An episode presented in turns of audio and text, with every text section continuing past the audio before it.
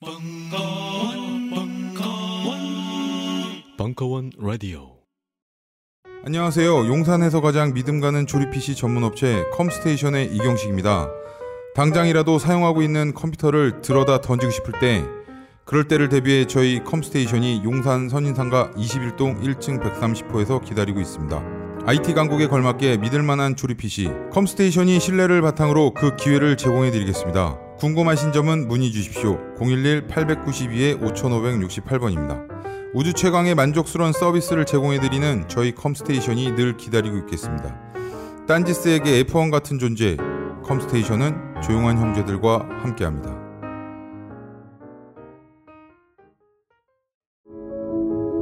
김승은 군함도 광복절 역사 특강 2부 군함도의 진실 2017년 8월 26일 강연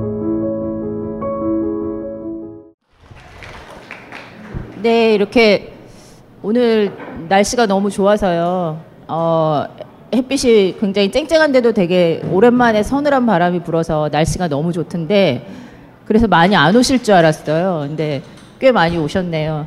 오신 분들한테 어, 후회가 없는 강의가 되기를 바라면서 강의를 좀 시작을 해보도록 하겠습니다.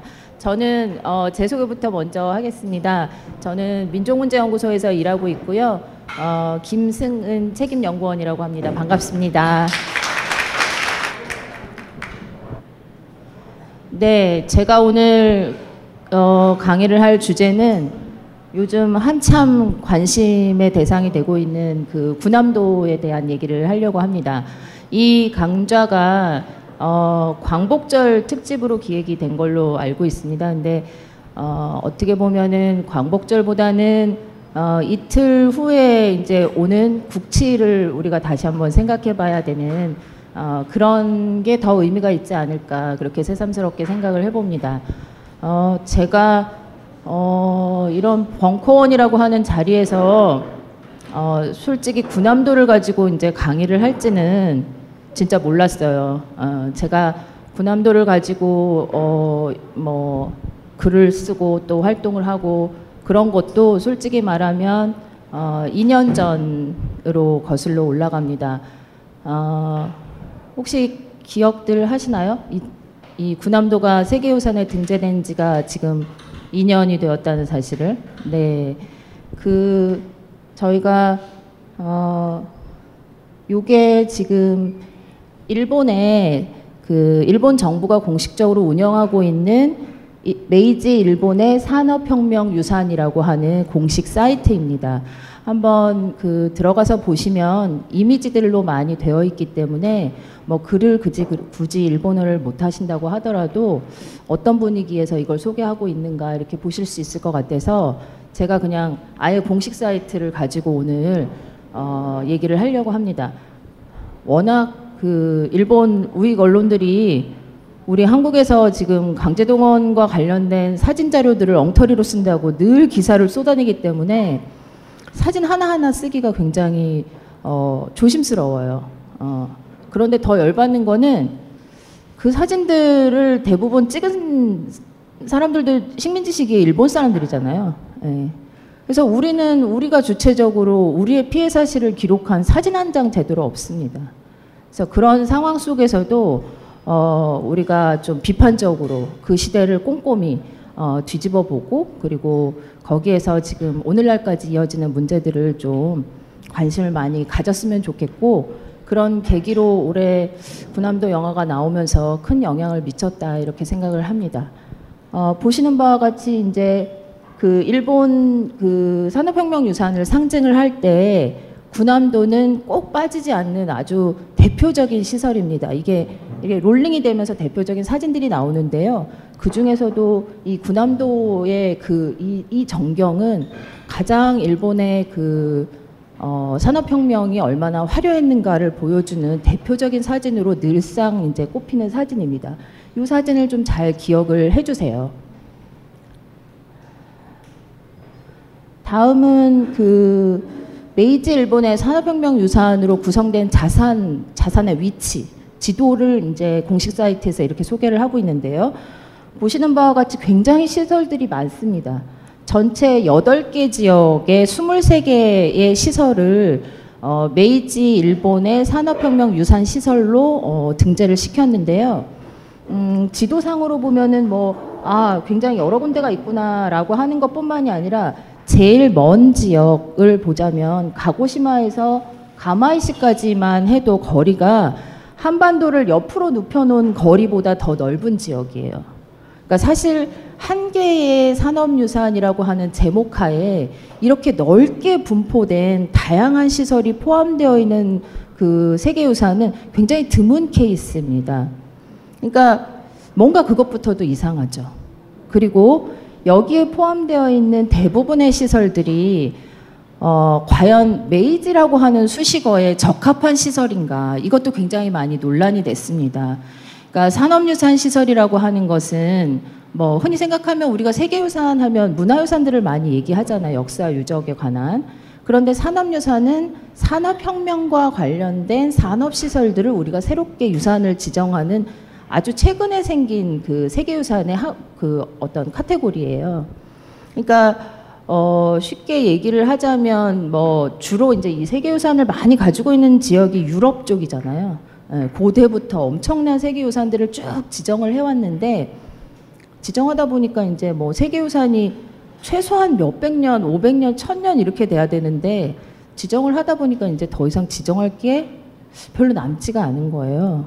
그러다가 어, 새롭게 어, 유, 그 인류가 공통으로 유지해야 될 어떤 가치 있는 유산이 무엇일까라고 해서 생긴 것이 이런 산업 유산이라고 하는 카테고리가 생겼고요.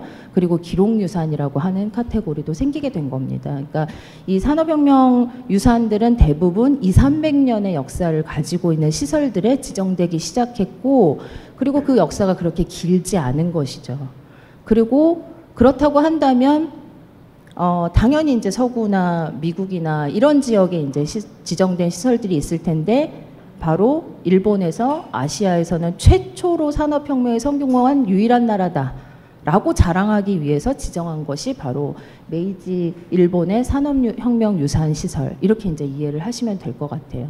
근데 거기 앞에 수식어가 어, 메이지가 붙었다는 것 그리고 이 시설들이 산업혁명 유산으로 지정됐다는 것 이 두 가지 특징을 좀 기억을 해주시면서 어, 드디어 이제 우리가 니네가 산업혁명을 유일하게 했던 나라라고? 라고 꼬투리를 잡아야 하는 대목들을 한번 짚어보겠습니다. 어, 제일 열받는 건 이거죠. 어, 지네가 산업혁명을 했다라고 하는 찬란한 역사만 얘기하지만 그 산업시설들을 성장시킨 것이 바로 주변 나라를 침략해서 그리고 강제로 끌고 와서 강제 노동을 시킨 대가로 성장한 것이었기 때문입니다. 그래서 대표적으로 어, 조선인 강제 동원과 관련된 시설을만 따지고 보면 어, 일단 어, 미쯔비시 나가, 나가사키 조선소가 대표적이고요. 그리고 미쯔비시가 역시 소유했던 다카시마 탄광 그리고 어, 우리가 지금 군함도로 알고 있는 어, 하시마 탄광도 다 미쯔비시라고 하는 회사의 어, 소유 기업입니다.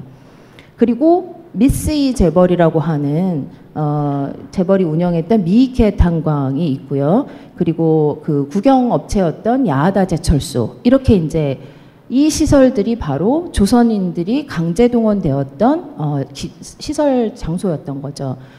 근데 이걸 딱 보시면 제가 이제 빨간색으로 칠을 해놨는데요. 조선소, 탄광, 제철소 이 세 가지 기업의 특징이 뭘까요? 무겁죠? 네?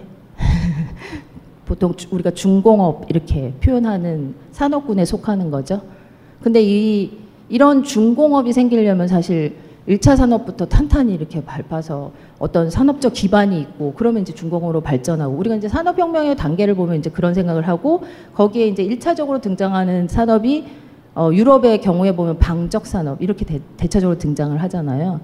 그런데 방적 산업이 아니라 왜 일본은 조선소와 탄광과 제철소가 자신들의 산업혁명을 이끌었다라고 하는 대표 산업으로 지정을 했을까요? 네, 맞습니다. 바로 이 시설들에서 군수 물자를 생산했던 것이고요.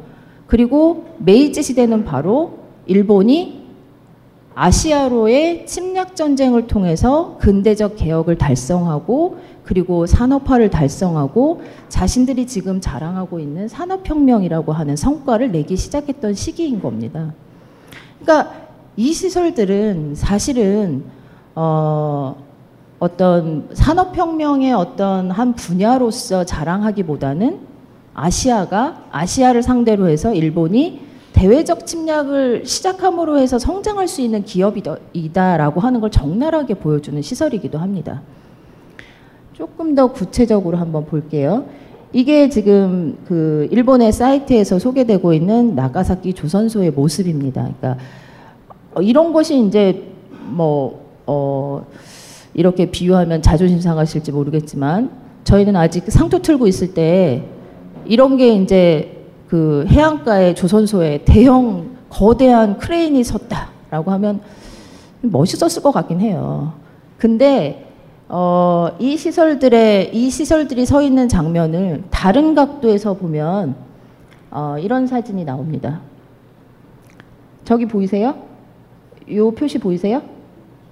요 표시가 바로 미쯔비시 회사의 로고죠.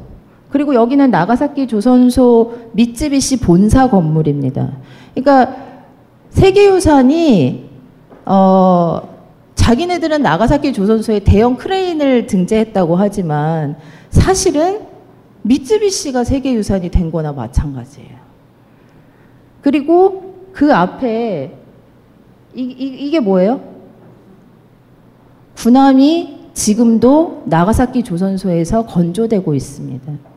일본 자위대의 군함의 30%를 아직도 나가사키 조선소에서 만들고 있어요. 그들이 자위대라고 이름을 붙이고 있지만 지금 아베 정권은 어디로 나아가고 있습니까? 전쟁할 수 있는 나라로 나아가고 있죠. 여전히 미쓰비시는 100년 이전부터 지금까지 일본이 끊임없이 주변 나라를 침략할 수 있는 군수물자를 지금까지도 생산하는 기업입니다. 그리고 어, 식민지 시기에 조선인을 끌고 가서 제대로 보상하지 않았던 그런 피해에 대해서 지금까지 인정하지 않고 있고요. 그런 미쯔비시를 상대로 해서 지금도 한국인 원폭 피해자, 징용공 피해자, 그리고 근로정신대 할머니들은 재판을 하고 있어요. 그런데 그런 시설이 지금 세계유산에 등재가 된 겁니다. 근데 사실상 문화재라는 게 어떻게 기업이 문화재가 될 수가 있죠? 우리로 따지자면 포항제철 기업이 문화재가 되는 거나 마찬가지예요. 우리가 포항제철 같은 경우도 어, 강제노동 징용자의 피와 땀의 돈을 박정희 정권이 경제개발에 쓰겠다고 만들어 놓은 우리가 이제 뭐 한 우리가 지금 역사적 배청산을 잘해야 되는데 까딱하다가는 저희 한 50년 있다가 포항제철이 세계유산 등재하겠다고 나서는 설치는 그런 사람들이 나타날지도 모릅니다. 왜냐하면 일본이 본토의 그 산업시설들 뿐만이 아니라 자신들이 식민지를 경유했던 나라, 즉 대만의 산업시설도 혹시 등재할 수 있지 않을까라고 이제 눈을 돌리고 연구비를 엄청나게 지원을 하고 있대요. 그런 걸 생각을 해보면 좀 이거는 그냥 아 이게 좀 징용 문제 뭐 이런 여기에서만 그치는 문제는 아닌 것 같습니다. 어, 미쯔비시가 역시 소유했던 다카시마 탄광 같은 경우도 18세기에 이제 탄광이 그 개발이 되고 어, 19세기에 이제 미쯔비시가 소유를 하게 되면서 어, 개발을 했던 탄광입니다. 어, 이게 이제 다카시마 전체 모습이고 우리가 늘 이제 하시마만 봤는데 하시마보다는 훨씬 더 큰 섬이에요.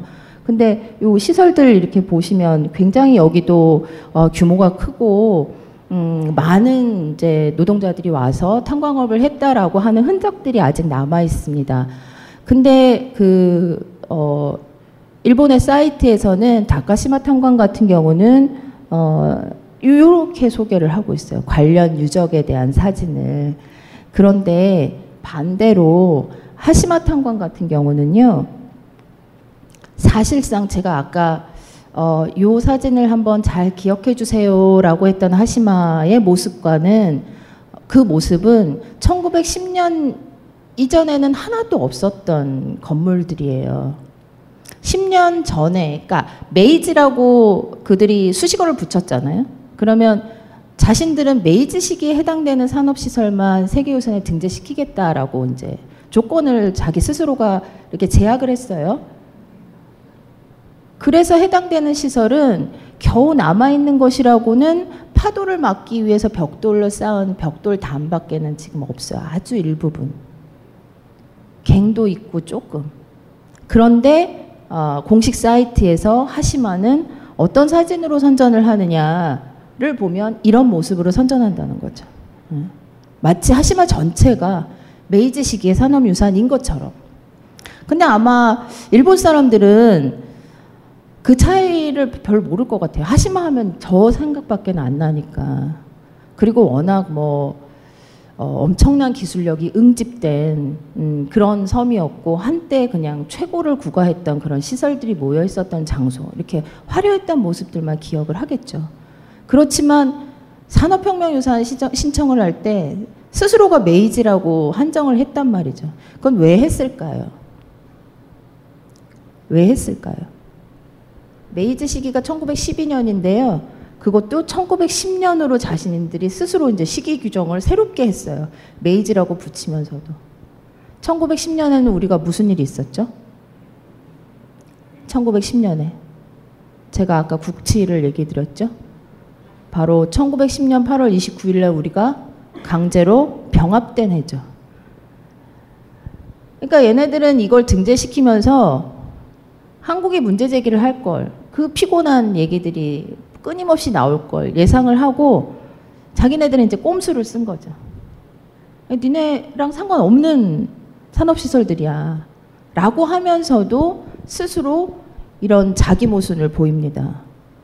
그래서 지금 현재 사실 이제 세계유산으로 지정되면 여러 가지 이제 재정적 지원을 합니다. 지자체에서 보호도 해야 되고 완전하게 이것들을 보존할 수 있는 의무가 있기 때문에 돈이 투여가 되거든요.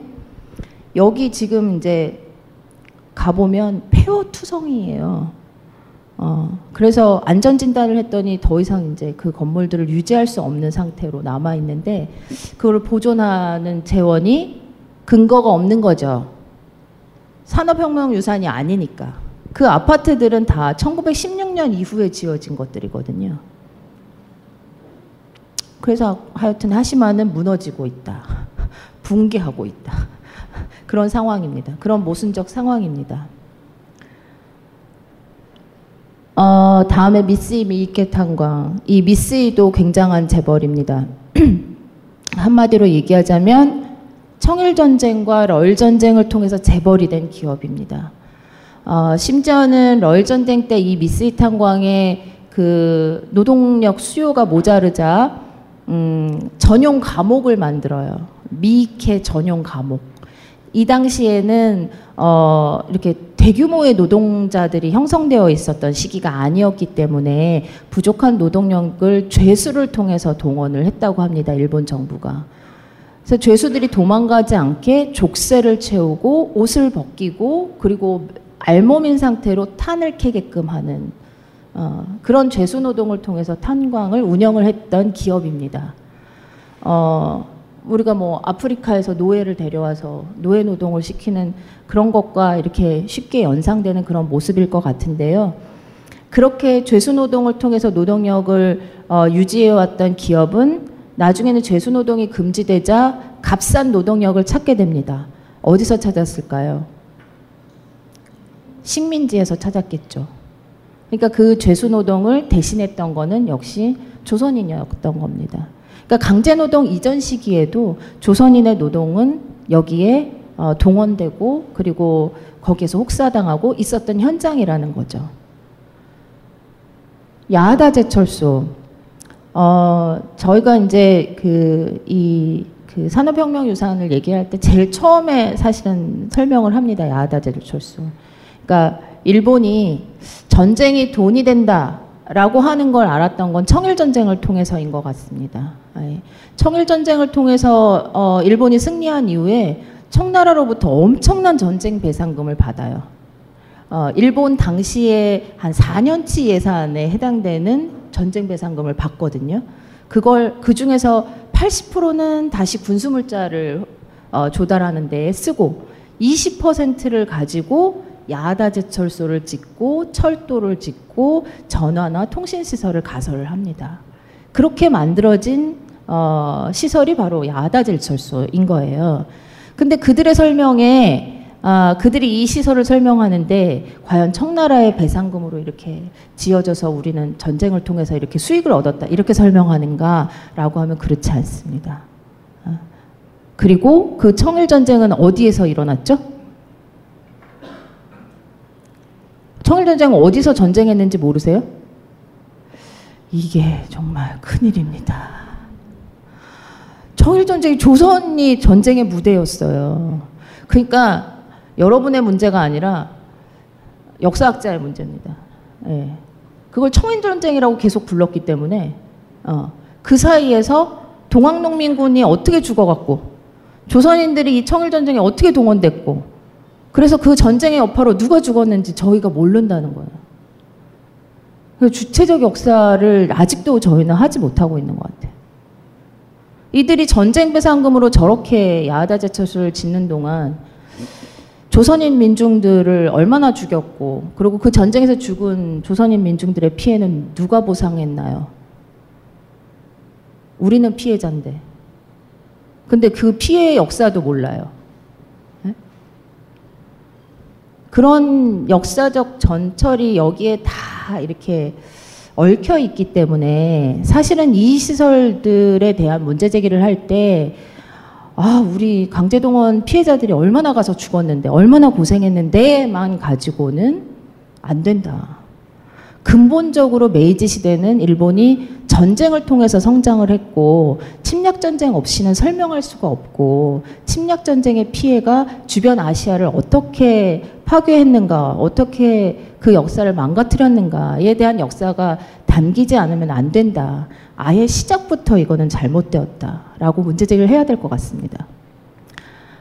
더더군다나 이제 열받는 거는 분명히 아까 산업혁명유산, 산업시설들이라고 얘기했잖아요. 근데 여기 이상한 시설이 하나 들어가 있습니다. 보시기에 이게 뭐 같습니까? 뭐 같아 보이세요? 뭔가 집인 것 같기도 하고 옛날 집인 것 같기도 하고 뭔가 약간 가게 뭔가 서당 뭐 이런 느낌 안 드세요? 크기도 별로 커 보이지는 않는 것 같아요. 예.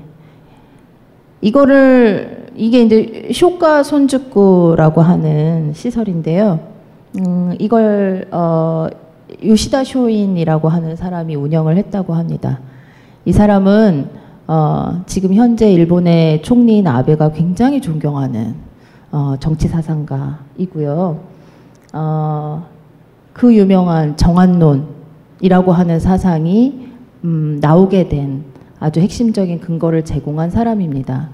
이 사람이 그 일본이 우리가 일본한테 그 강화도 조약을 강제로 이렇게 문호 개방을 하듯이 일본이 미국의 그 페리 제독한테 모욕감을 당하는 시기에 퍼뜩 깨이는 바가 있어서 일본도 무력을 키워야 되고 어 그리고 여러 이 주변국들에게 우리가 억울하게 문호 개방을 해서 불평등한 조약을 맺은 이 이 차액을 어디서 우리가 회복해야 되냐? 아시아를 우리가 어, 그래서 우리가 과거에 고대에 어, 사만 정벌도 한 경험이 있으니 제일 쉬운 게 조선 그리고 오키나와 그리고 대만 그리고 만주 더 나가선 중국으로 확대해서 우리의 기반을 삼아야 된다 라고 하는 사상을 아주 과감하게 펼쳤고 그 사상에 감화되어서 그 학당에서 열심히 그 사상을 실현하려고 성장했던 사람들이 바로 이토 히로부미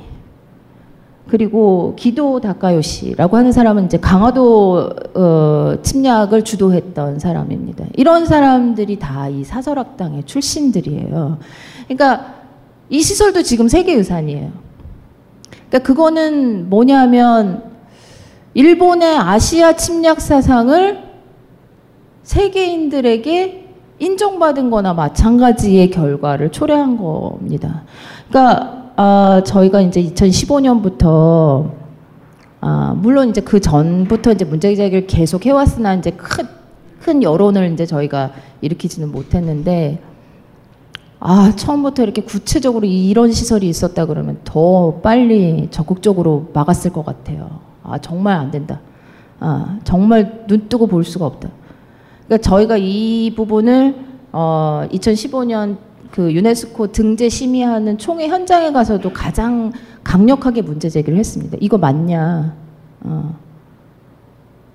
니네 유럽에서 지금 제 1차 세계대전, 2차 세계대전 반성하자고 하면서 지금 유네스코 만들었는데 이거 유네스코 정신에 맞는 거야?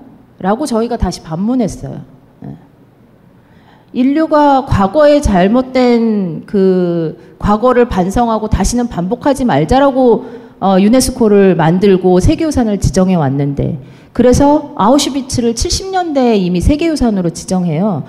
거기는 그 강제노동을 해가지고 훌륭한 산업시설로 하는 것이 아니라 얼마나 부끄러운 인류의 역사인가의 그 가치를 가지고 세계유산을 등재를 시켰거든요. 근데 일본은 이렇게 뻔뻔하게 자기의 이런 침략의 역사를 숨기고 이 세계유산의 산업혁명만 아주 아름다운 면만 강조하고 있는데 이거 맞아? 아, 니네는 이해가 가? 이게 우리가 지금 한국과 일본 사이에 이렇게 해묵은 민족 감정 때문에 이렇게 우리끼리 싸우는 것 같이 보여? 라고 영어로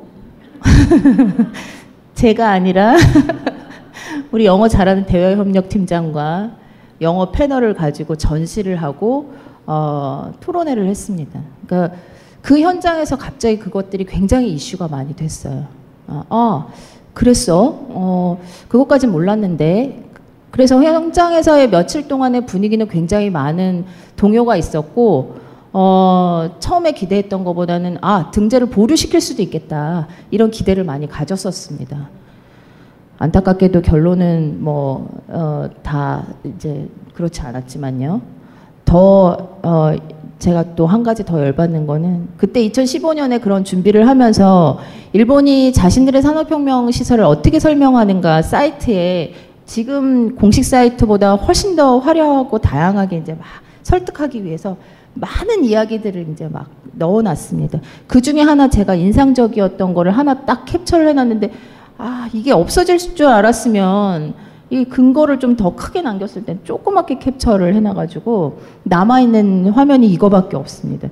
어, 자신들이 산업혁명이란 그리고 일본이 추구하는 산업혁명의 가치란 바로 이것이다라고 요약한 아주 핵심적인 음, 그 키워드라고 저는 생각을 합니다. 그러니까 산업을 지지하는 사람들의 인생 그리고 역사 교과서에 등장하지 않는 사람들의 인생 그들의 땀으로 만들어 온 생활 문화와 지혜 그것이 바로 진정한 의미의 산업 유산이다.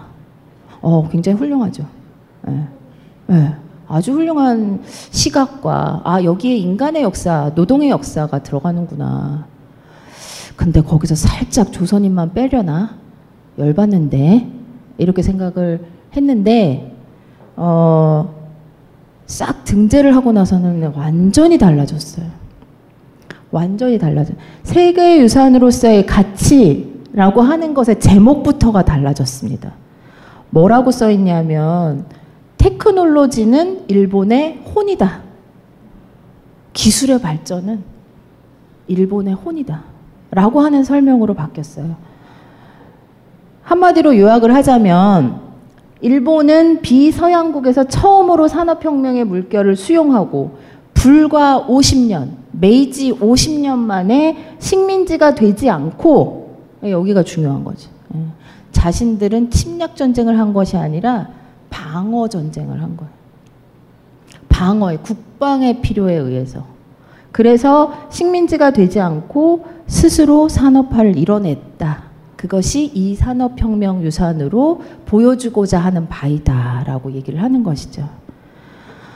그래서 어, 요약을 하자면 근대화 산업화라고 하는 것이 그것 자체가 얼마나 폭력적이고 그리고 수많은 약자들을 희생시키면서 진행돼 왔다라고 하는 건 우리가 역사 속에서 너무 뻔히 잘 알고 있는 거잖아요. 그죠?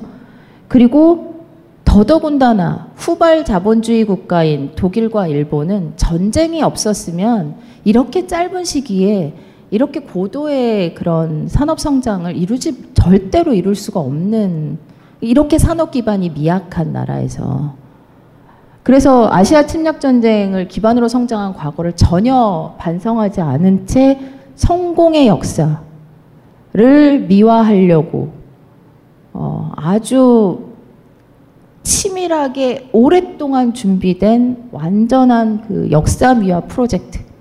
그것을 종전 70년, 우리는 이제 광복 70년이라고 얘기하는 2015년에 아베가 어쨌든지 밀어붙여서 성공을 시켰다는 거죠.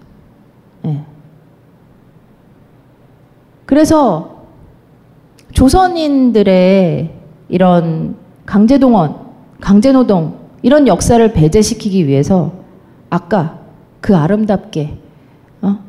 역사 교과서에도 등장하지 않는 사람들의 인생, 그들의 땀과 눈물과 웃음을 기록하겠다라고 했던 자국의 일본인 노동자의 땀의 역사 마저도 싸그리 없어져 버렸어요. 네. 이 사람들이 바로 독일 그 현장에서 저희 전시장을 직접 방문해 주신 일본 외무성 관계자들입니다. 와서 열심히 일본의 어, 전후 보상의 패널을 열심히 상당히 오랫동안 다른 데는 쭉 이렇게 보더니 이제 그 앞에서 계속 오랫동안 서 있어서 제가 몰래 뒤에서 살짝 찍었습니다. 어, 참고로 한국의 외무성, 외무부 관계자들은 전혀 저희 전시장을 방문하지 않았고요. 예, 무척 서운했습니다. 아, 그래서 저희가 어, 이 책에 좀 어, 우스갯소리로 저희가 이제 그 과정을 너무 열받아가지고 제가 적나라하게 이 책에 썼거든요.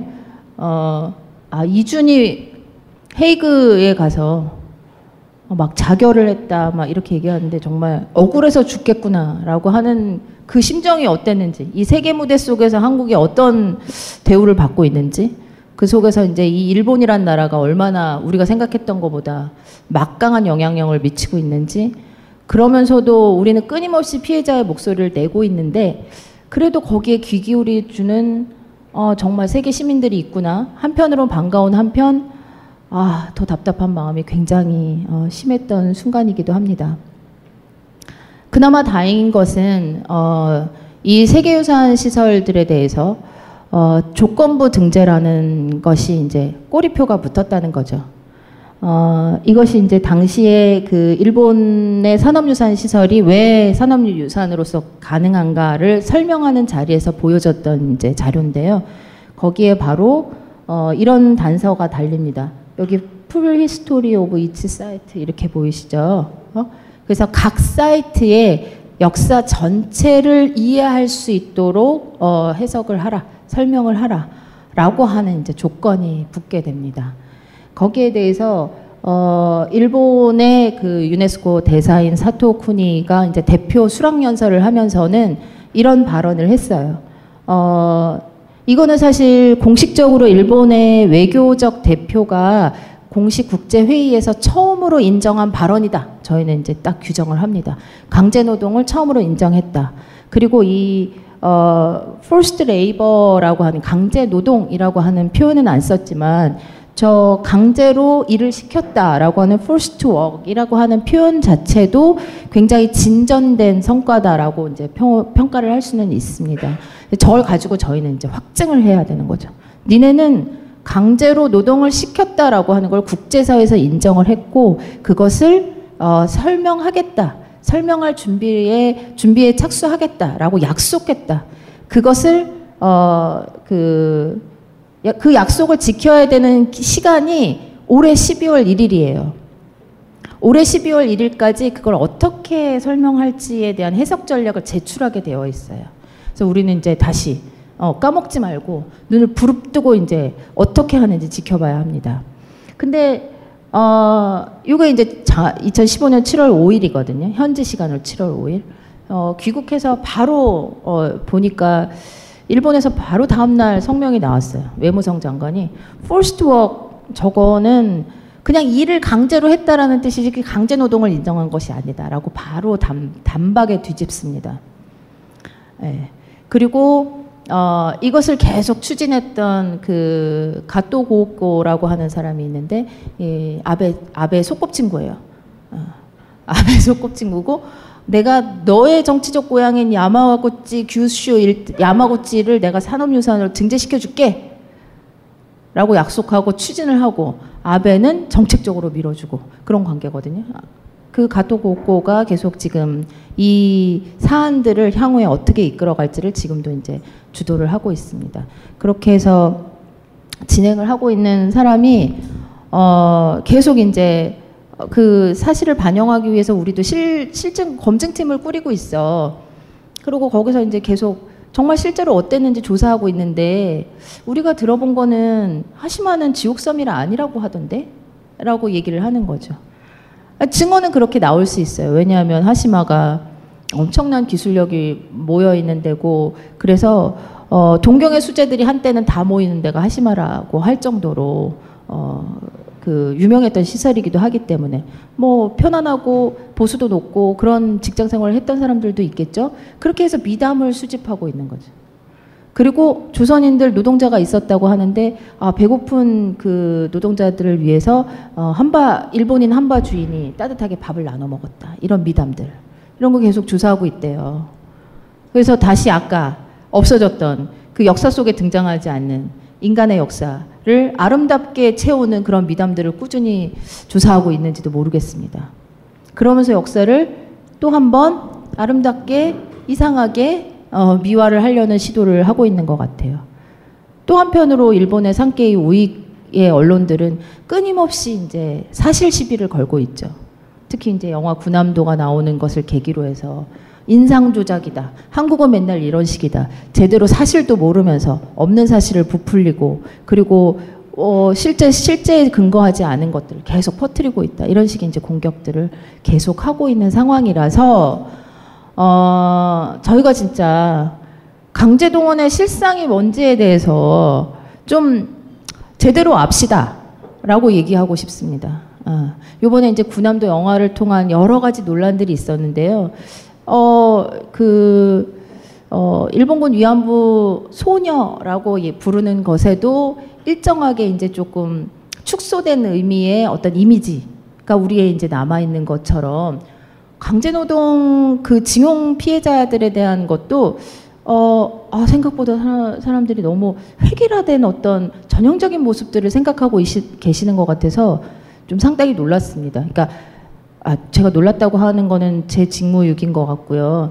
어, 제가 놀랐다고 하면 안 되죠. 더 열심히 설명을 드렸어야 되는데. 그래서 어, 그 노동자의 상황이 어땠는가, 어, 정말 하시마가 어떤 곳이었는가라고 하는 것을 조금 더 설명을 드리겠습니다.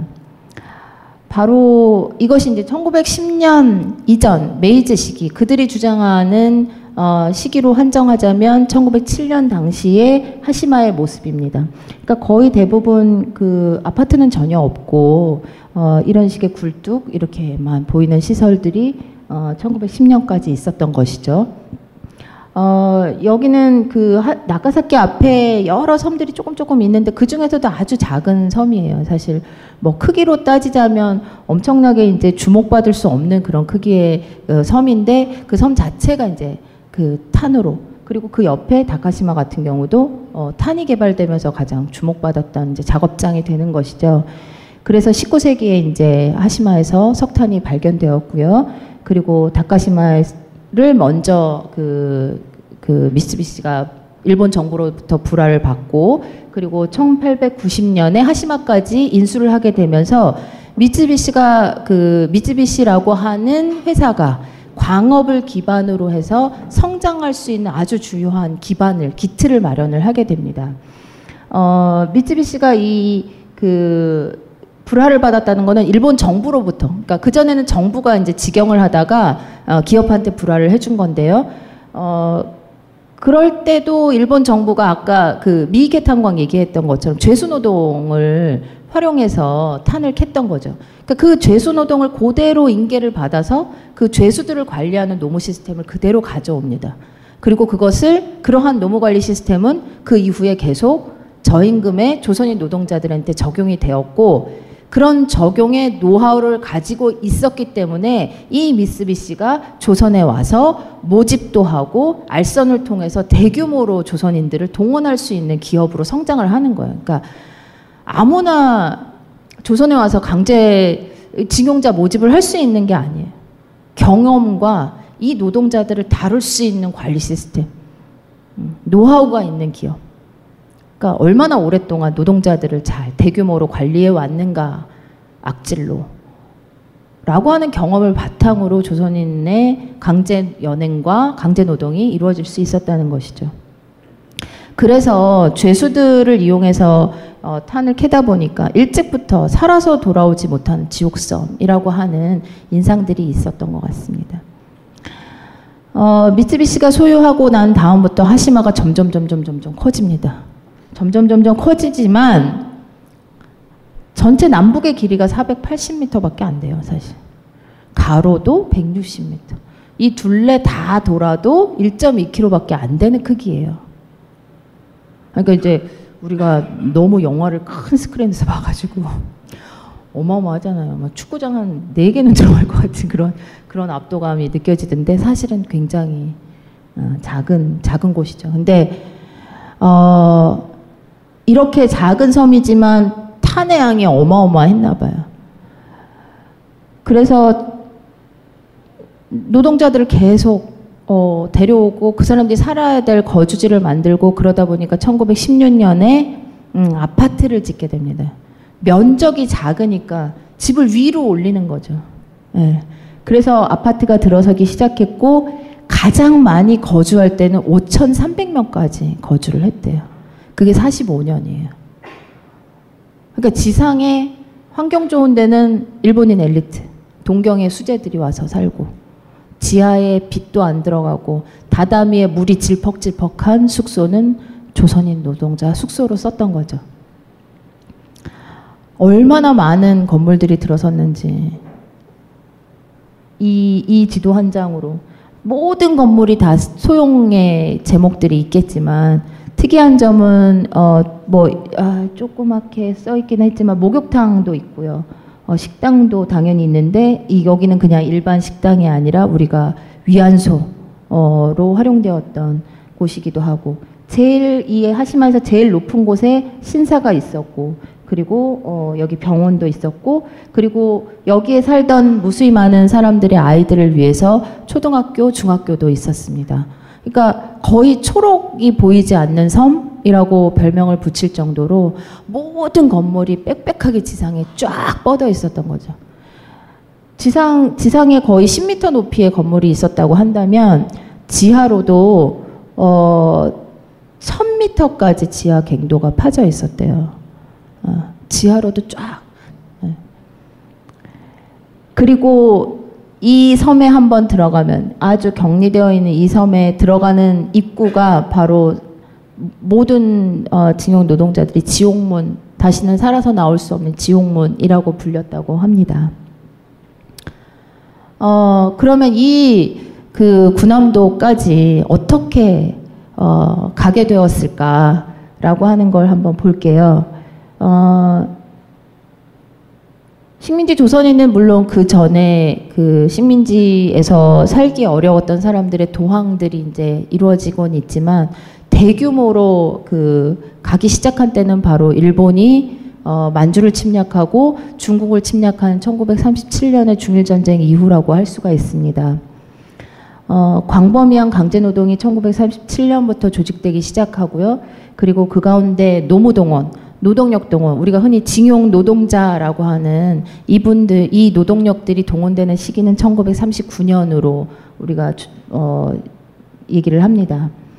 어, 일본의 병사들이 이제 남자 남자들이 이제 다 군대를 가 군대를 가고 전선으로 가자 노동력이 부족한 것들을 조선인들을 데려다가 이제 공장에 이제 채우기 시작하는 것이죠. 그래서 39년부터는 이제 모집이라는 단계로 조선인들을 모으고 그리고 그 다음에는 관이 알선을 해서 이제 할당을 할당량을 주는 것이죠. 그리고 그 다음에 강제적으로 징용하는 시기는 1944년 이렇게 얘기합니다. 그러니까 징용령에 의한 동원은 어, 44년이다라고 이제 일본에서는 계속 얘기를 해요. 네. 그런데 우리는 39년부터가 강제 동원이다라고 얘기를 하는 할 수 있다.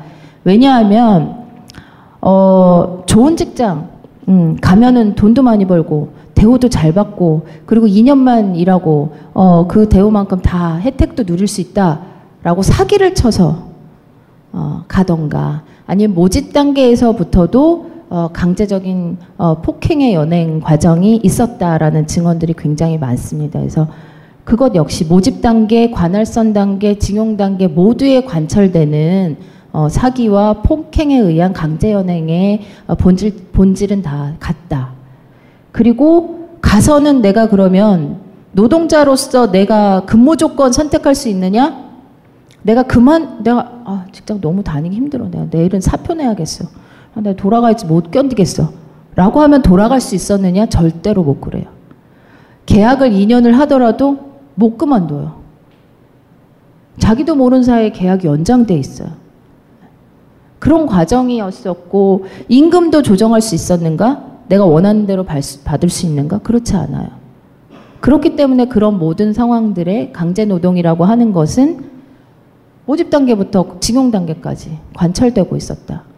그리고 모든 시기에 민족 차별이 있었다. 대우에서나 노동의 조건에서나 임금에서나 그런 상황에서 강제동원의 시기는 좀 포괄적으로 우리가 봐야 된다고 생각을 합니다. 어, 1920년생 박중구 씨는 집안의 장남이었습니다. 그러니까 장남은 그 시기에 모든 그 집안의 기둥이죠. 음, 그 장남이 어, 갑자기 이제 징용으로 끌려가요. 그러면 거의 생계 활동이 중지된다라고 하는 것과 같은 말입니다. 어, 다른 동생들 대신해서 장남이 가야 된다. 라고 해서 설득을 해서 장남이 갔는데 차남도 가자고 끌려가자고 끌려 끌려가는 상황을 맞게 되는 맞게 됐다고 이분은 증언을 하고 있습니다. 그래서 대부분 어, 우리 같이 가난한 사람, 배우지 못한 사람, 그런 사람들은 징용을 벗어날 수가 없었다 라고 증언을 하죠. 조선에 모집을 갔던 일본인의 증언을 보면 모집 단계부터 그것이 왜 강제였는가를 고스란히 확인할 수 있습니다. 총독부로부터 세 곳을 할당받았고 마을에 가니까 4, 50명씩 모이라고 했다. 이게 자율적인 모집이 아니죠. 지금 얘기하면 기업이 홍보해서 우리 회사가 얼마나 좋아요. recruit 뭐 이렇게 해서 광고해서 자발적으로 이, 런 상황이 아니라는 거예요. 네. 그런 증언들은 굉장히 많습니다. 어, 여기까지 어떻게, 하시마까지 어떻게 갔을까? 어, 자기가 모집된 그 마을에서 트럭을 타고 어느 지역까지 가서 부산에 부산까지 기차를 타고 이동해서 부산에서 배를 타고 다시 시모노세키나 후쿠오카 쪽 하카다까지 가거나 거기에서 다시 기사, 기차를 타고 나가사키까지. 근데 거기까지 갈 때까지 자기가 어디로 가는지 몰랐대요. 내가 도대체 어디로 가서 무슨 일을 하는지 몰랐다고 합니다. 나가사키에 도착하면 우리가 구남도 영화를 보면 이제 느닷없이 이제 배를 막 태우죠. 예, 배를 태우고 막 그렇게 폭압적인 환경이 막 일본 땅에 딱 내리자마자 이제 확 느끼게 됩니다. 그리고 어, 심지어는 자신들이 해저탄광 석 탄이라는 걸 태어나서 본 적도 없는 사람들이 이제 해저탄광에서 일을 하게 되는 거죠. 대부분 조선의 사람들이 다 농, 농민들이었기 때문에 그 사람들이 어디서 탄광에서 일을 해본 적이 전혀 없었을 거 아니에요.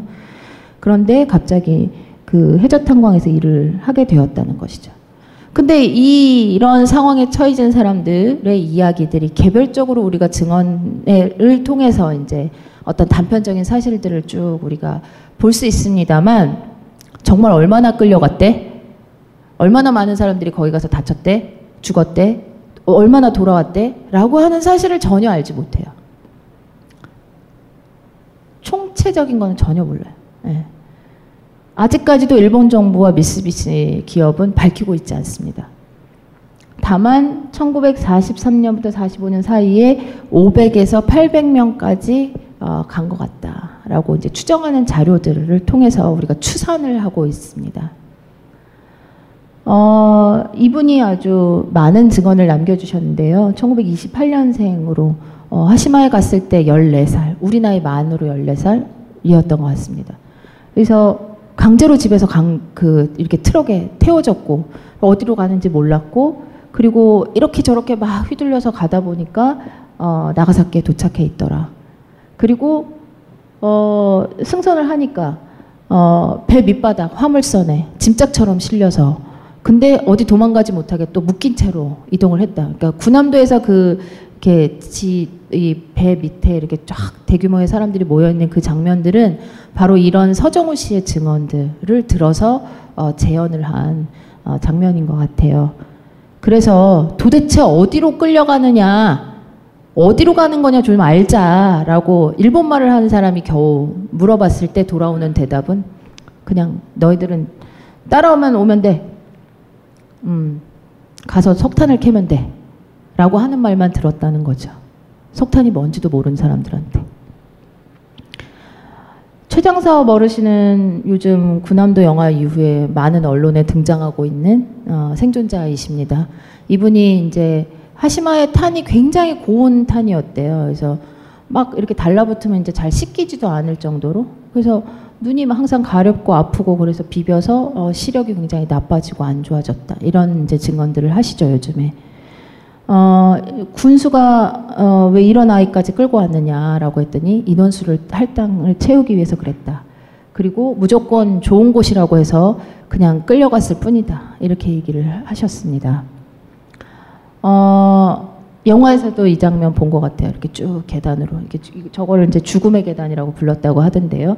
이 지하로 쭉 내려오면 내려올수록 전혀 햇빛이 들지 않는 그런 숙소가 있었던 곳이 바로 어, 여기 조선인 숙소의 장면입니다. 어, 주로 어, 저기 빨간 화살표로 표시된 곳 쪽에 이제 조선인 숙소들이 있었다고 하는데요. 가장 그 악취와 가장 심한 습도 속에서 최악의 조건, 최하층에서 조선인이 살았다고 해요. 늘 어, 배고팠다. 어, 늘 식사는 부족했다. 어, 탄을 캐는 노동은 굉장히 중노동이잖아요. 예. 밥을 많이 먹어도 배가 고팠을 것 같아요. 근데 식사량은 늘 만족스럽지 않은 양이었겠죠. 아주 최소한 양만. 군수물자가 늘 부족했고 중간에 또 중간 관리자가 착취했고 그러면서 어, 최종적으로 노동자들에게는 늘 부족한 식사량이 제공되었던 것 같습니다. 그렇지만 세 끼가 제공됐나 봐요. 어, 요즘에 EBS 다큐멘터리 하잖아요. 국제 다큐멘터리 페스티벌을 하는데 거기에 하야시 에이다이라고 하는 사람의 어, 투쟁이라고 하는 다큐멘터리가 있습니다. 그 다큐멘터리 꼭 한번 같이 보셨으면 좋겠어요. 제가 어저께 잠깐 짬을 내갖고 짧게 봤는데 그 하야시 에이다이 선생님이 르뽀 작가예요. 그분이 내신 책을 통해서 저희가 지금 보는 사진들 그리고 증언자들 이런 장면들을 다 우리가 지금 어, 만날 수 있는 거예요 간접적으로 그 그분의 노력으로 그러니까 그 사람이 이제 어, 증언들은 조선인 중에 한 명이 어, 지금도 30년이 지나도록 그 말이 잊혀지진 않는다. 어, 내가 힘들고 배고프다고 했더니 관리자, 일본인 관리자가 나한테 욕을 하면서 너는 새끼 밥이라도 먹지 않느냐. 어? 우리의 일본의 병사들은 전장에서 밥도 굶어가면서 지금 우리를 위해서 싸우고 죽어가고 있는데 너는 새끼 밥을 먹잖아. 라고 구박을 했던 그 생각이 항상 배가 고플 때마다 지금도 떠오른대요. 그럴 정도로 그 사람한테는 트라우마로 남았던 거죠. 내가 배고파 하는 것조차 죄스러워 해야 되는 상황에 놓였던 노동자들. 그들이 얼마나 괴로웠을까. 라고 하는 것을, 어, 너무 뭔가 이런 배고팠고 굶주리고 그래서 막 다 갈비뼈가 나오는 사람들만 있었을 것 같다. 라고 하는 상상도 극단적이지만, 그렇지만 그들이 처해졌던 노동의 현장이라고 하는 건 그만큼 이제 어, 극도의 상황에 몰려 있었다라고 하는 생각을 같이 해야 될 것 같습니다. 그래서 늘 그 노동을 하는 것 속에 경련이 일어났고 그래서 아파서 신음소리가 항상 밤마다 울려 퍼졌다고 합니다. 특히 어, 막장에 조선인들이 이제 몰렸는데요.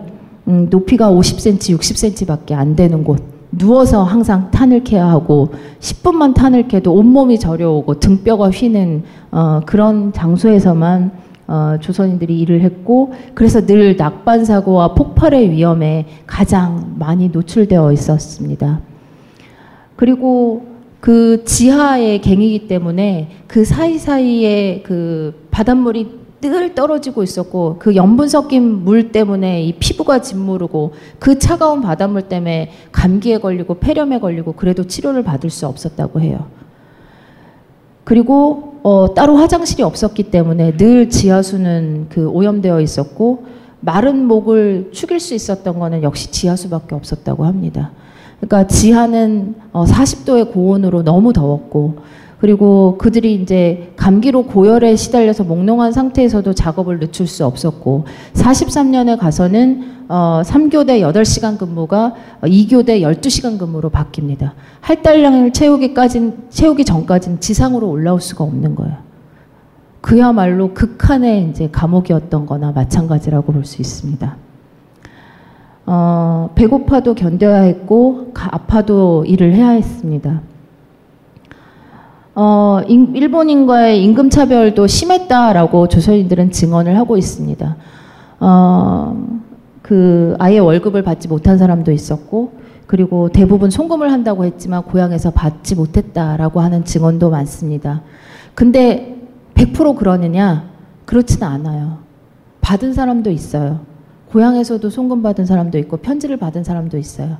모든 탄광이 다 어, 똑같은 조건은 아니었던 것 같아요. 그렇기 때문에 누구는 거짓말이고 누구는 누구는 받았고 누구는 안 받았다라고 하는 게 거짓말이 아니라 환경이 다 다른 거예요. 다양한 여러 가지 양상들이 있었고 어, 근무 조건도 약간씩은 차이가 있습니다. 그 모든 것들은 그렇지만 강제 노동이고 강제 연행의 현장이었던 거예요. 그래서 우리가 아주 다양한 폭에서 강제 노동을 좀 이해할 필요가 있을 것 같습니다. 어, 그리고, 어, 병원에 찾아가서도 진단서조차 작성해주지 않아서, 어, 쉬지 못하는 경우가 많았다. 그래서 나중에 사망자 수를 보면 초기 치료를 잘했으면 살았을 사람이 죽었던 경우도 많았다고 합니다. 일본인에 비해서. 그러니까 그런 것들이 사실 민족 차별이 그냥 단순히 아, 나 차별받았어. 여기서 끝나는 것이 아니라 자신의 목숨까지 버리게 되는 상황에 차별로 내몰리게 된 것이죠. 어, 그래서 살기 위해서 목숨을 거는 탈출을 시도를 합니다. 어, 물론 군함도 영화처럼 집단적 탈출은 없었던 것 같아요. 그러니까 기록상으로는 아직까지 예, 발견되지는 않지만 아마 8월 8월 9일 날 나가사키에서 그, 그 원폭이 떨어지지 않았더라면 더 이상 못 참지 않았을까? 이런 얘기는 충분히 있었다고 해요. 근데 다카시마에서는 그래도 몇 명의 집단 탈출을 시도한 그런 기록은 있습니다. 그렇지만 저 시도 자체가 거의 대부분 어, 중간에 이제 실패를 하거나 익사를 당하거나 그런 상황으로 이제 어, 비참하게 이제 끝나게 되죠. 겨우 육지에 닿아도 다시 끌려와서 어, 이 타이어로 가죽이 벗겨질 정도로.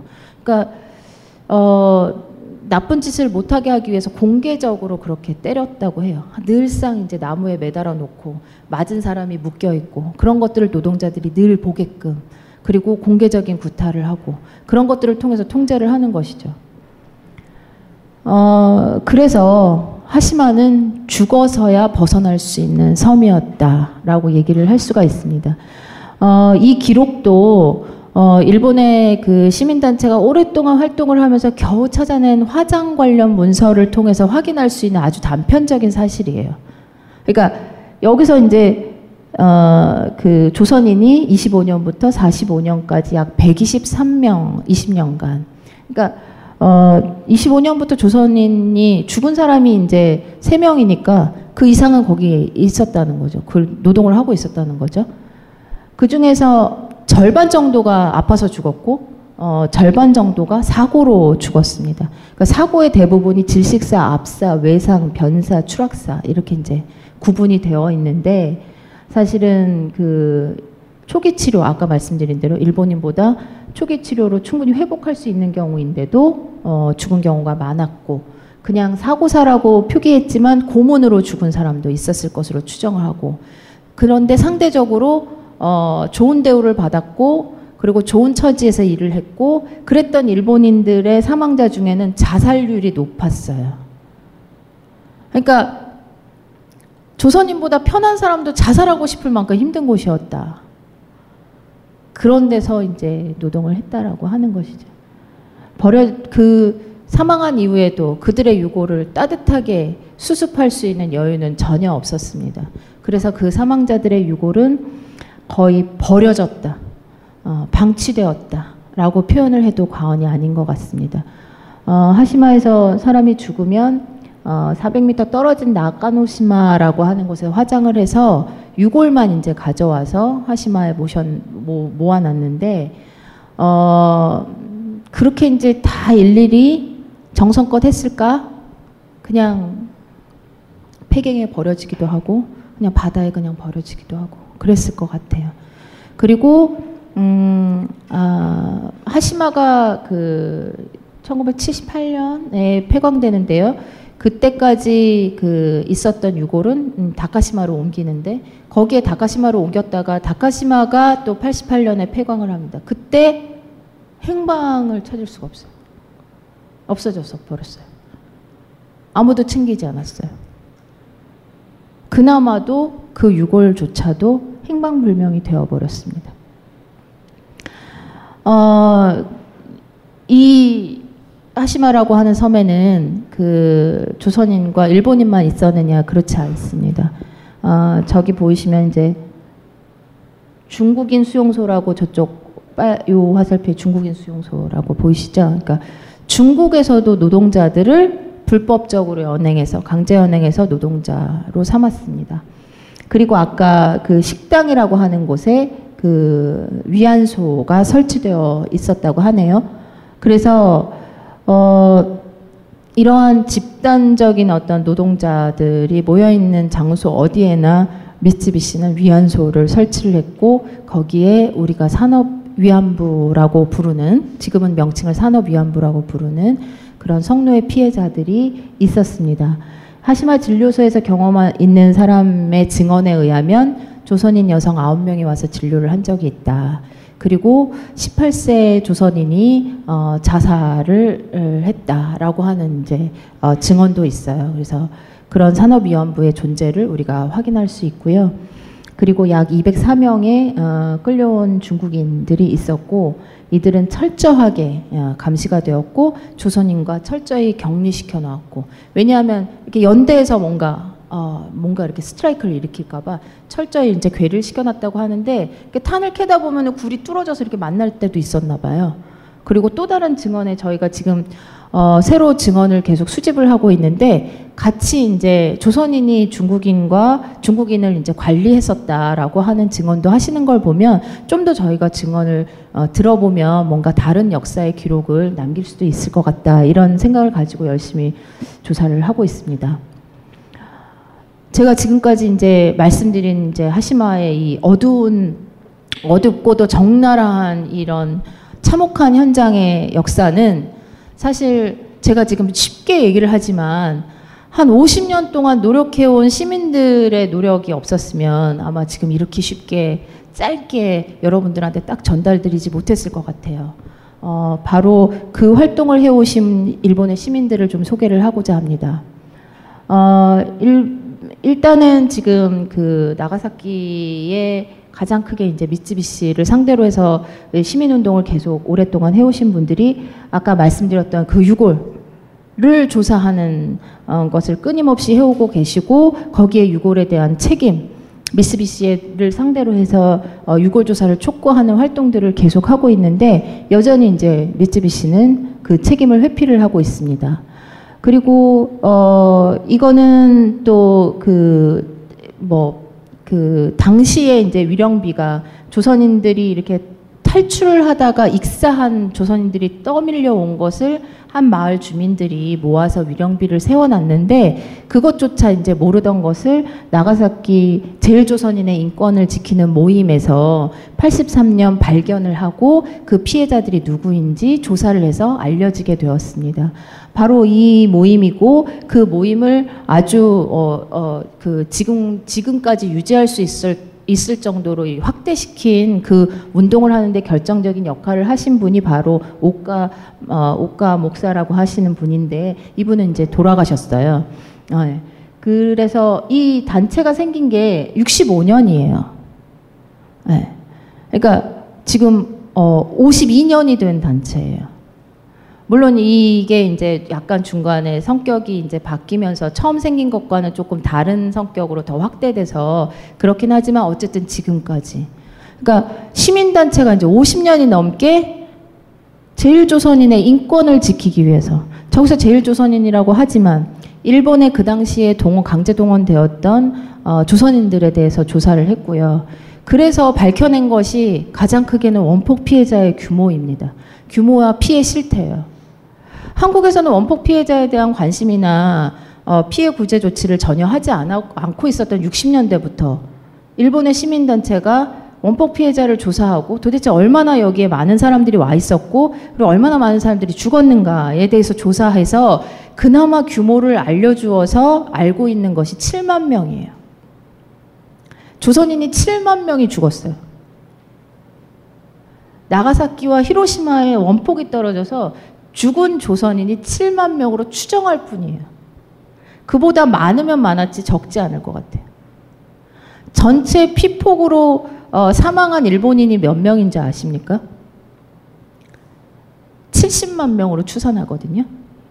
그러면 10%가 우리 피해자들이에요. 그러니까 일본은 지금까지도 세계 유일의 최대 피폭국이라고 얘기하면서 평화운동을 하고 뭐 이렇게 하는데 피해자의 이제 어떤 얘기들을 많이 하죠. 근데 그 중에 10분의 1은 한국 사람들이에요. 한반도 출신의 조선인들. 식민지의 피해자들.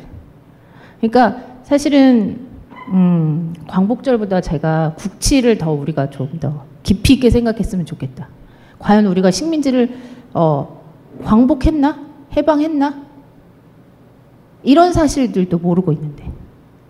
근데 그거를 밝혀오는 운동을 지금도 하고 계시고 그리고 그런 책들을 통해서 바로 이런 책들을 통해서 그 피해 사실들 하나하나 어, 밝히고 자료 조사하면 하나 밝혀서 자료집으로 내고 그렇게 이제 쌓여온 거 오, 고 있습니다. 그래서 저희가 아 여기에는 조선인들이 한 뭐 이만큼 가서 어떤 생활을 했다. 그리고 거기에 피해자가 누가 있다. 그 증언이 어떻다. 이런 얘기들을 어, 생생하게 들을 수 있는 거고요. 다행인 것은 올해 8월에 아, 이분들이 내신 그 구남도의 귀를 기울이면이라는 어, 책이 이제 번역되어서도 나왔어요.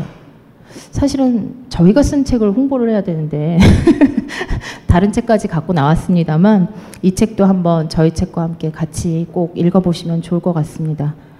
또 하나의 단체는 어, 강제동원 진상규명 네트워크라고 하는 단체예요. 네트워크이기 때문에 전국에 있는 그 강제동원 피해의 그 활동들을 하시는 전체 모임이라고 보시면 됩니다.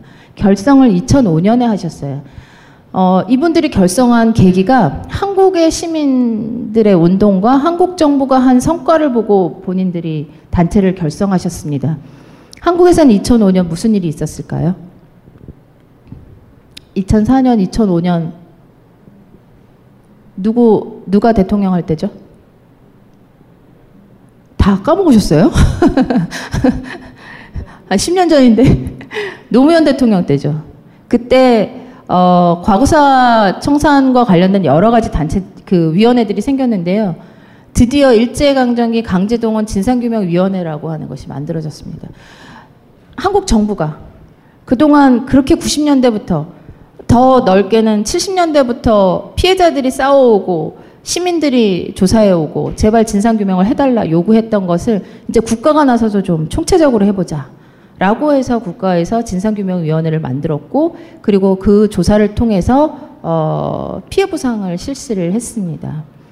그 성과가 아, 자극이 되어서 어, 일본 시민단체는 사실 70년대부터 한국인, 이 조선인들의 강제동원의 역사를 발로 뛰면서 기록을 해왔거든요.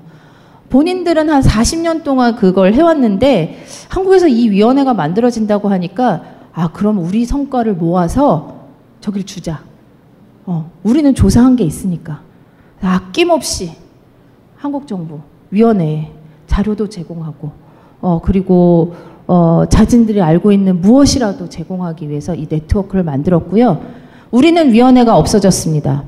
음, 시한을 만료하고 2015년에 이제 어, 위원회가 끝났고요. 어, 어, 그 성과들이 어떻게 이제 잘 매김되었는가는 한번 꼼꼼히 평가를 해봐야 될 것 같아요. 충분히 만족스러운 어, 성과를 내지는 못하고 종료가 되었습니다.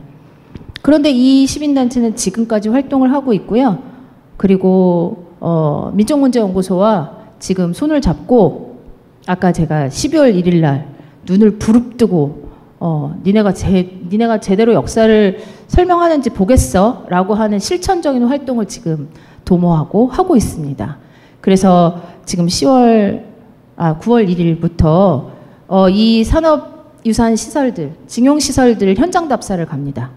현장 답사를 가서 현지에서 가이드들이 어떻게 설명을 하는지, 그리고 현장에 지금 뭐라고 설명판이 붙어 있는지, 그리고 그 세계유산이 지정된 이후에 어떤 변화가 있는지, 그리고 현장에서는 중앙정부에서 도대체 어떤 지시를 하는지, 뭐 말하지 말라든가, 뭐 아니면 이렇게 말하라든가, 뭐 이런 가이드라인이 있을 거 아니에요? 그런 것들을 조사하러 현장에 갑니다. 그리고 아까 얘기했던 대로 이 산업혁명 유산이 징용만의 역사가 아니라 일본인 당신들의 노동자의 역사도 없어. 어. 그리고 메이지 산업유산은 찬란한 역사를 설명하는 세계유산이 아니라 어, 이거는 부끄럽고 반성해야 되고 그리고 아시아 침략 전쟁에 대해서 우리가 다시 되돌아보는 그런 부의 세계유산으로서 다시 자리매김하고 가치매김돼야 된다. 라고 하는 시민사회의 가이드라인을 저희가 세계유산위원회에 제시하려고 합니다. 걔네가 12월 1일 날 보고서를 내는 기한이라고 했잖아요. 그래서 저희는 11월 달에 어, 먼저 제출해서 최소한 시민사회에서 이렇게 얘기를 했는데 어, 국가가 이 정도 설명도 안 하면은 부끄러운 거 아니겠어? 라고 해서 저희가 11월까지 지금 열심히 준비를 하고 있는데요. 하, 벅찹니다. 열심히 해보겠습니다. 그래서 이분들에 의해서 조선인들은 조금이라도 이제 위령을 받고 추모를 받고 그러고 있는 상황인데 여전히 한국에서의 관심이 좀 더 필요한 상황인 것 같고 꼭 나가사키에 가시면 오카마사루 기념 자료관은 꼭 방문을 해보시기 바랍니다. 어, 저희가 그 어, 민족문제연구소가 식민지 역사박물관을 지금 추진을 하고 있거든요. 음, 지금 이 얘기했던 모든 역사, 우리가 식민지를 정말 제대로 극복했는가, 그리고 제대로 무엇을 기억해야 하는가라고 하는 것이 지금 한국에 좋은 박물관들이 많이 생기는데도 이런 문제의식을 던지는 박물관은 없는 것 같아요. 그리고, 어, 우리가 촛불혁명으로 진짜 이 적폐를 청산하고 정말 시민들이 법을 지켜서 대통령을, 불의한 대통령을 쫓아냈듯이 모든 한국 사회의 지금 근현대사의 발전 과정은 역사적으로 보면 민중들에 의해서 시민들에 의해서 써온 것 같아요. 근데 그들을 주인공으로 해서 역사의 주인공이다라고 쓰는 박물관은 없는 것 같습니다. 그죠? 그래서 저희가 이 나가사키 평화자료관 같은 경우도 저희가 모델로 삼고 있는 박물관 중에 하나예요. 네. 이들이 하나하나 발로 뛰어서 기록한 기록. 이런 거 역사 교과서에 없죠.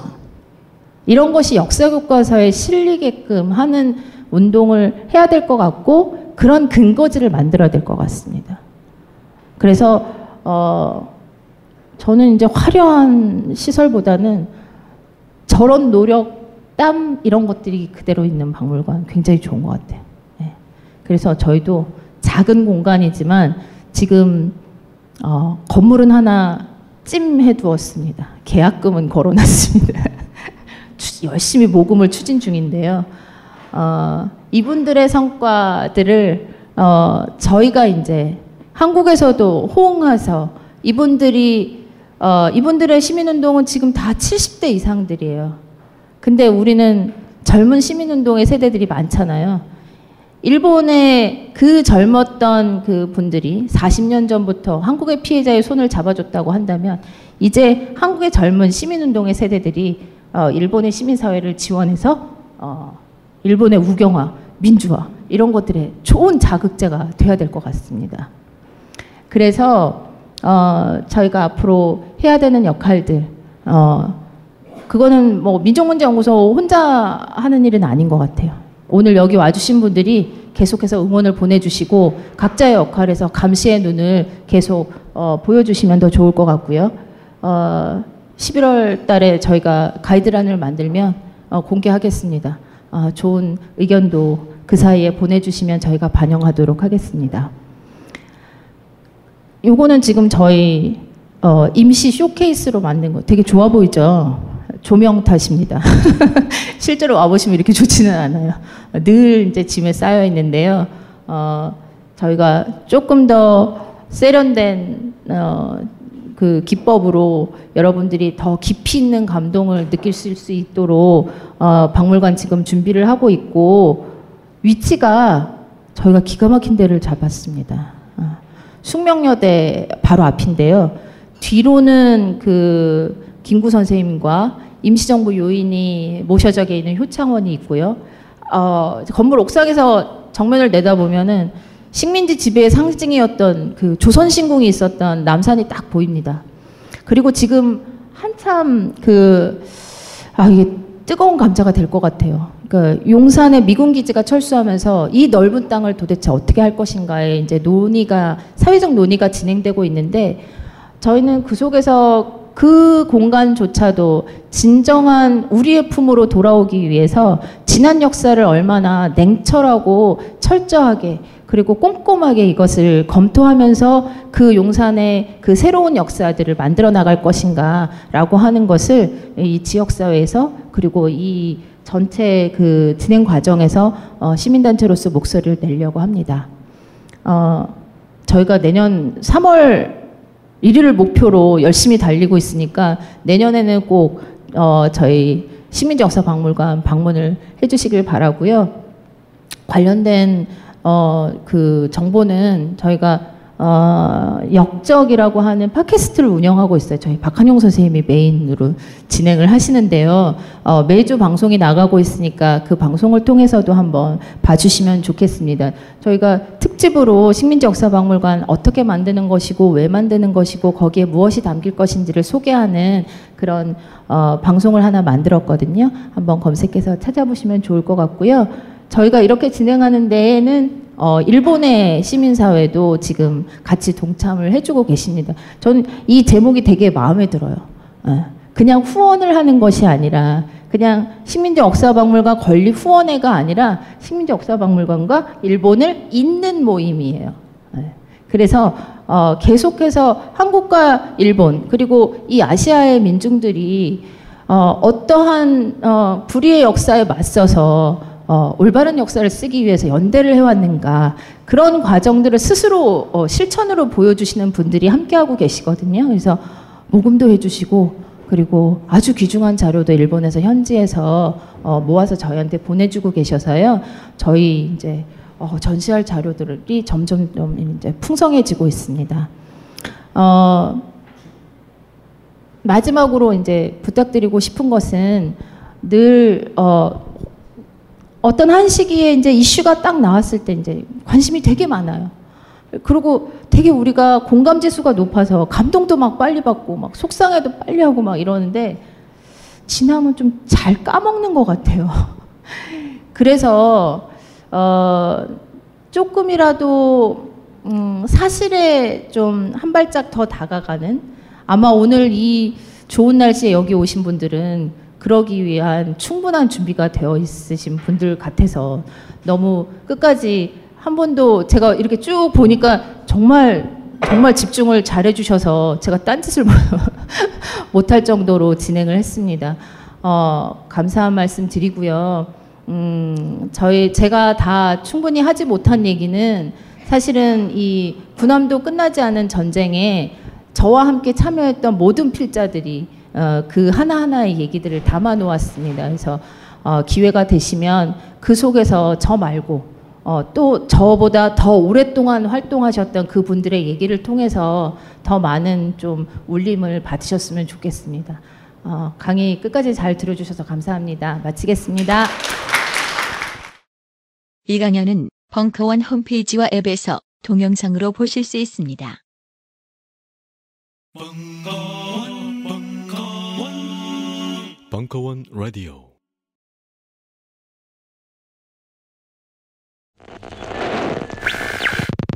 안녕하세요. 벙커원 요원입니다. 10월 25일 수요일 충정로 벙커원에서는 오후 7시부터 죄와 벌이라는 타이틀로 얼마 전 있었던 중학생 집단 폭행 사건을 분석해 봅니다. 그것이 알고 싶다 해서 냉철한 분석과 차분한 언변으로 범죄 심리학 자문을 하고 계시는 이수정 교수님께서 강단에 서십니다. 이번 강연은 총 2부로 같은 주 토요일 28일 오후 3시에는 죄와 벌 두 번째 시간으로 조영선 선생님께서 청소년에 초점을 맞춰 강연을 하십니다. 기존 매주 수요일마다 있던 파파이스 공개 방송은 마지막 회로 왕십리역 민자 역사 비트플렉스 6층 디노체 컨벤션에서 진행을 합니다. 잘못 알고 오셔서 파파이스의 새로운 진행자가 이수정 교수님이라는 소문이 나지 않길 바랍니다. 그런데 말입니다. 이제 벙커원에 오시기 좋은 시절입니다. 감사합니다.